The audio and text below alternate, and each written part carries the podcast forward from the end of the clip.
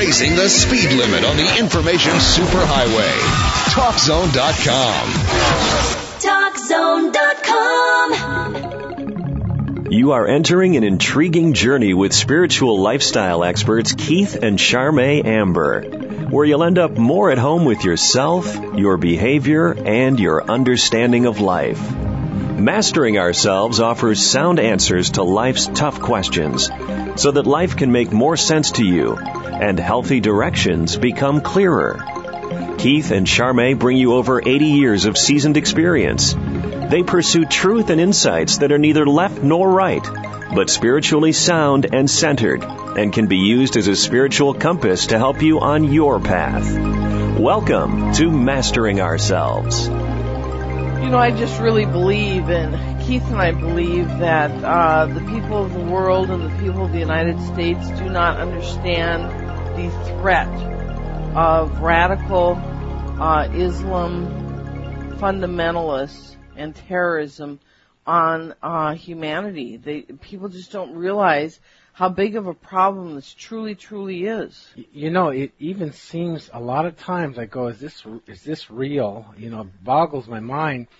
A lot of liberal thinking people are seem to be more against the conservative thinking people and and the responsibility of dealing with things than they are against the terrorists. And I just go, is that real? But it seems like that half the time you know, we're in these terrible loops of being concerned about politically correct rather than opening our eyes to what's really going on and dealing with problems.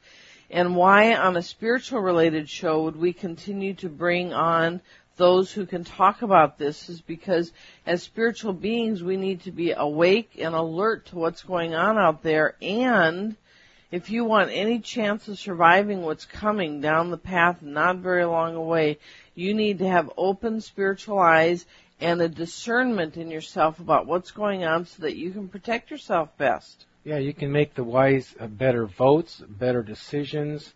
Uh, you know, it's it's good to have informed decisions rather than, oh, I feel like this. I don't bother me with that. I just want to do this today.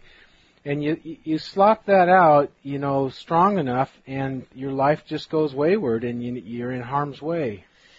So we have had Walid Shoebat on our show a number of times. We love the guy dearly, deeply, what he's committed his world, his life, his family to.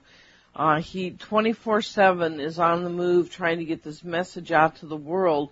And he has again agreed to come back to our humble little show. I mean, this guy talks to in front of thousands and thousands and thousands in the United States.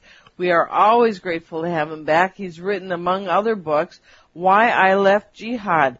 In fact, Walid is an ex-PLO terrorist who spent time in prison uh, for be- being, you know, a nasty guy until until until he, his eyes opened wide and he realized what he was doing and he changed sides. So would you please welcome to the show Walid Shoebat, again, author of Why I Left Jihad. How you doing, Walid? Good. How are you? We are good. We are so glad to have you back again. Thank you. Thank you for having me again.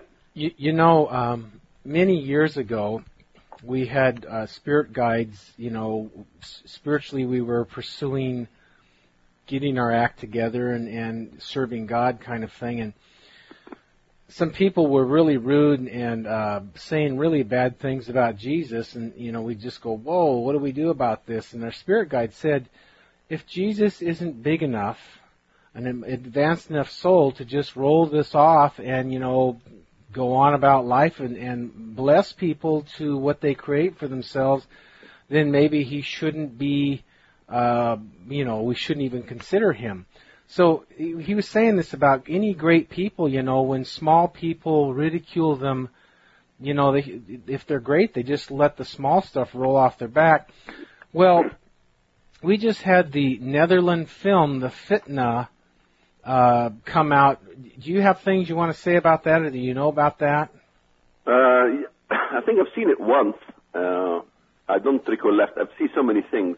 Yeah. It's a sh- it's a short uh, documentary, I think, clip. It's not that long. Yep. It, it doesn't have a lot of detail, but it's still pretty good. It's it's confronting, uh, you know, Islamism and everything else. But back to what you were saying, and you were saying that you, you know, uh, witnessed some ridicule because of your faith and standing for the faith. And I always like to argue and say, had you not encountered any ridicule in your faith, then uh, you're not doing anything. I mean, my argument is always that uh, Christ himself said uh, that he sends us as sheep amongst wolves. Right. And if you don't have wolves, then means you are not sheep.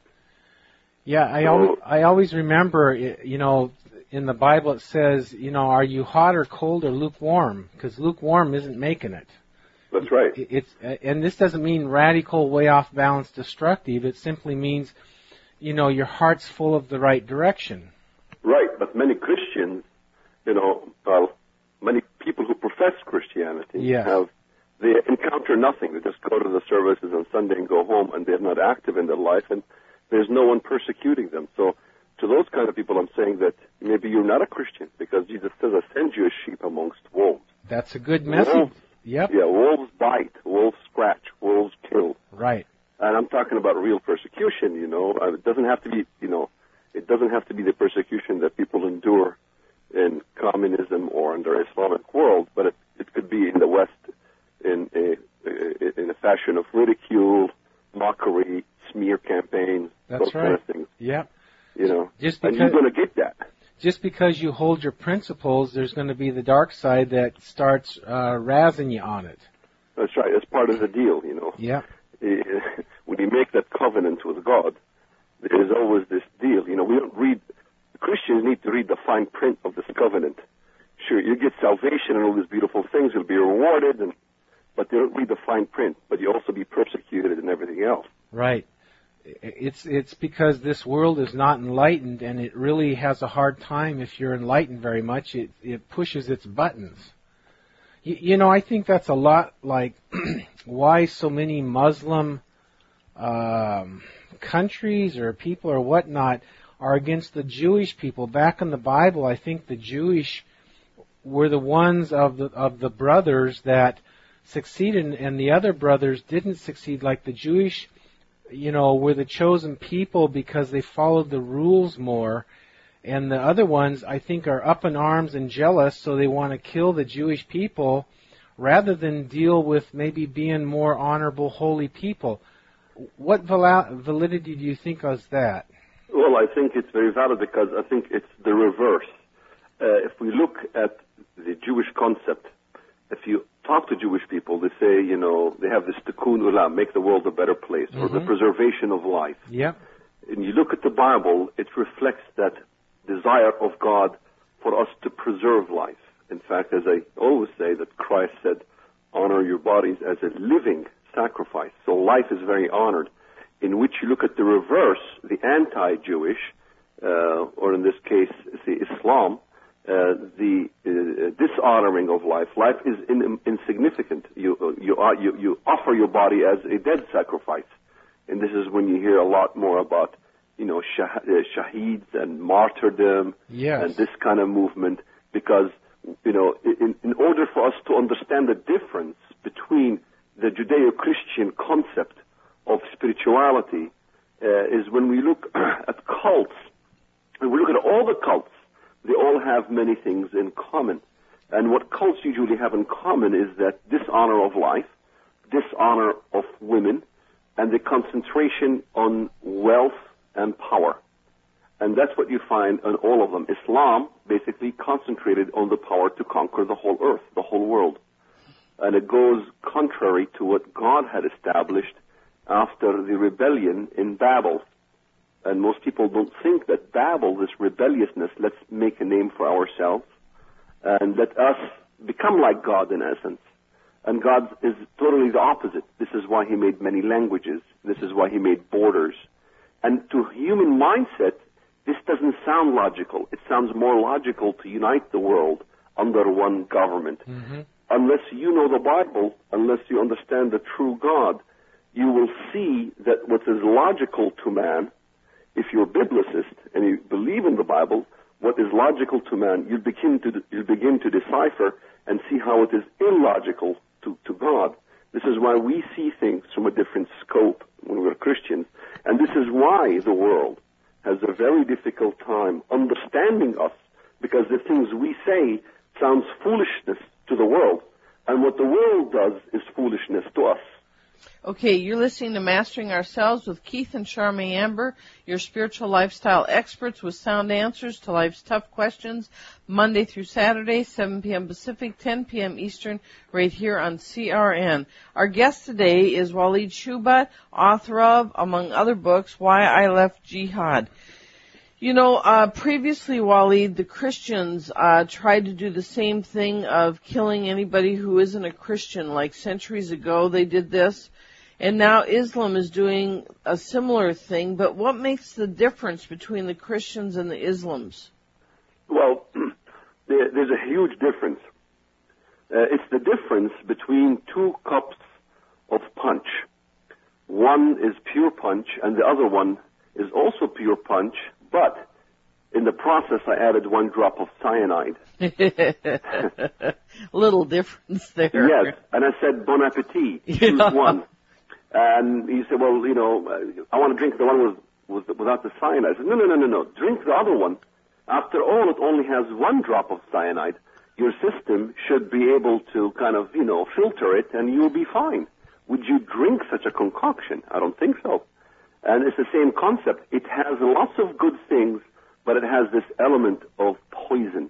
And the element of poison in the case of Islam is the main thing is that is the elimination of what happened in the story of the garden. And that's what was the problem for me when I began to read the Bible. I was confronted with this story in the garden in two elements. The first element is that God is going to offer from the seed of the woman a savior. That's the virgin birth. That's the Messiah. And uh, God will put enmity between Satan and the woman, in which we see this in cults, especially in Islam. This is why you see Islam give less rights to women. Islam treats women in a way that they say in the Quran, "Nisa'ukum hirthun lakum," which means your wives are the plow fields, which means they are only a field to take the seed of the male and to grow life. In other words, there is no element of a seed from the woman in the Quran. This is missing, even scientifically, because the Muslims are so proud about the Quran having so many scientific discoveries and all these things. It's not true because you don't find the seed of the woman in the Quran, but you find it in the Bible. It has its respect. So the woman has a seed and the man has a seed. So life is being given to us and how it is accomplished by God in the Bible, in which in the Quran it's missing the other half, and that is the woman, and that is the Messiah, his virgin birth, the need for redemption, the need for us uh, to believe in and trust in God's works, not our works. But Islam made it in a way that Muslims will reject the concept of atonement. That means, how could somebody die for the sins of another? And this is the argument that Muslims use all the time. You know, why should somebody else die and suffer for your sins? We should be responsible and die and suffer for our own sins. We should work hard in our life in order to basically uh, atone for ourselves in this case. Well, that doesn't seem to work when you ask a basic question from any human being. If the preservation of life is dependent on your work, and, and, and, and, and Jesus cannot die for the sins on your behalf, then animals should not die for your own sustenance because these innocent, innocent animals, you know, had nothing to do with your mistakes in life or with your hunger. They have a right to live as well, so as much as you starve to death. In other words, you cannot sustain life unless there is a gift that is offered, unless an innocent dies for the sustenance of mankind. So the message of the gospel is in every way, in every aspect that we look around life and we see it. It's all around us. The Okay, we need to go to a break. You're listening to Mastering Ourselves with Keith and Charmaine Amber. Our guest today, Walid Shoebat. Why I left jihad. Stay with us. We have more.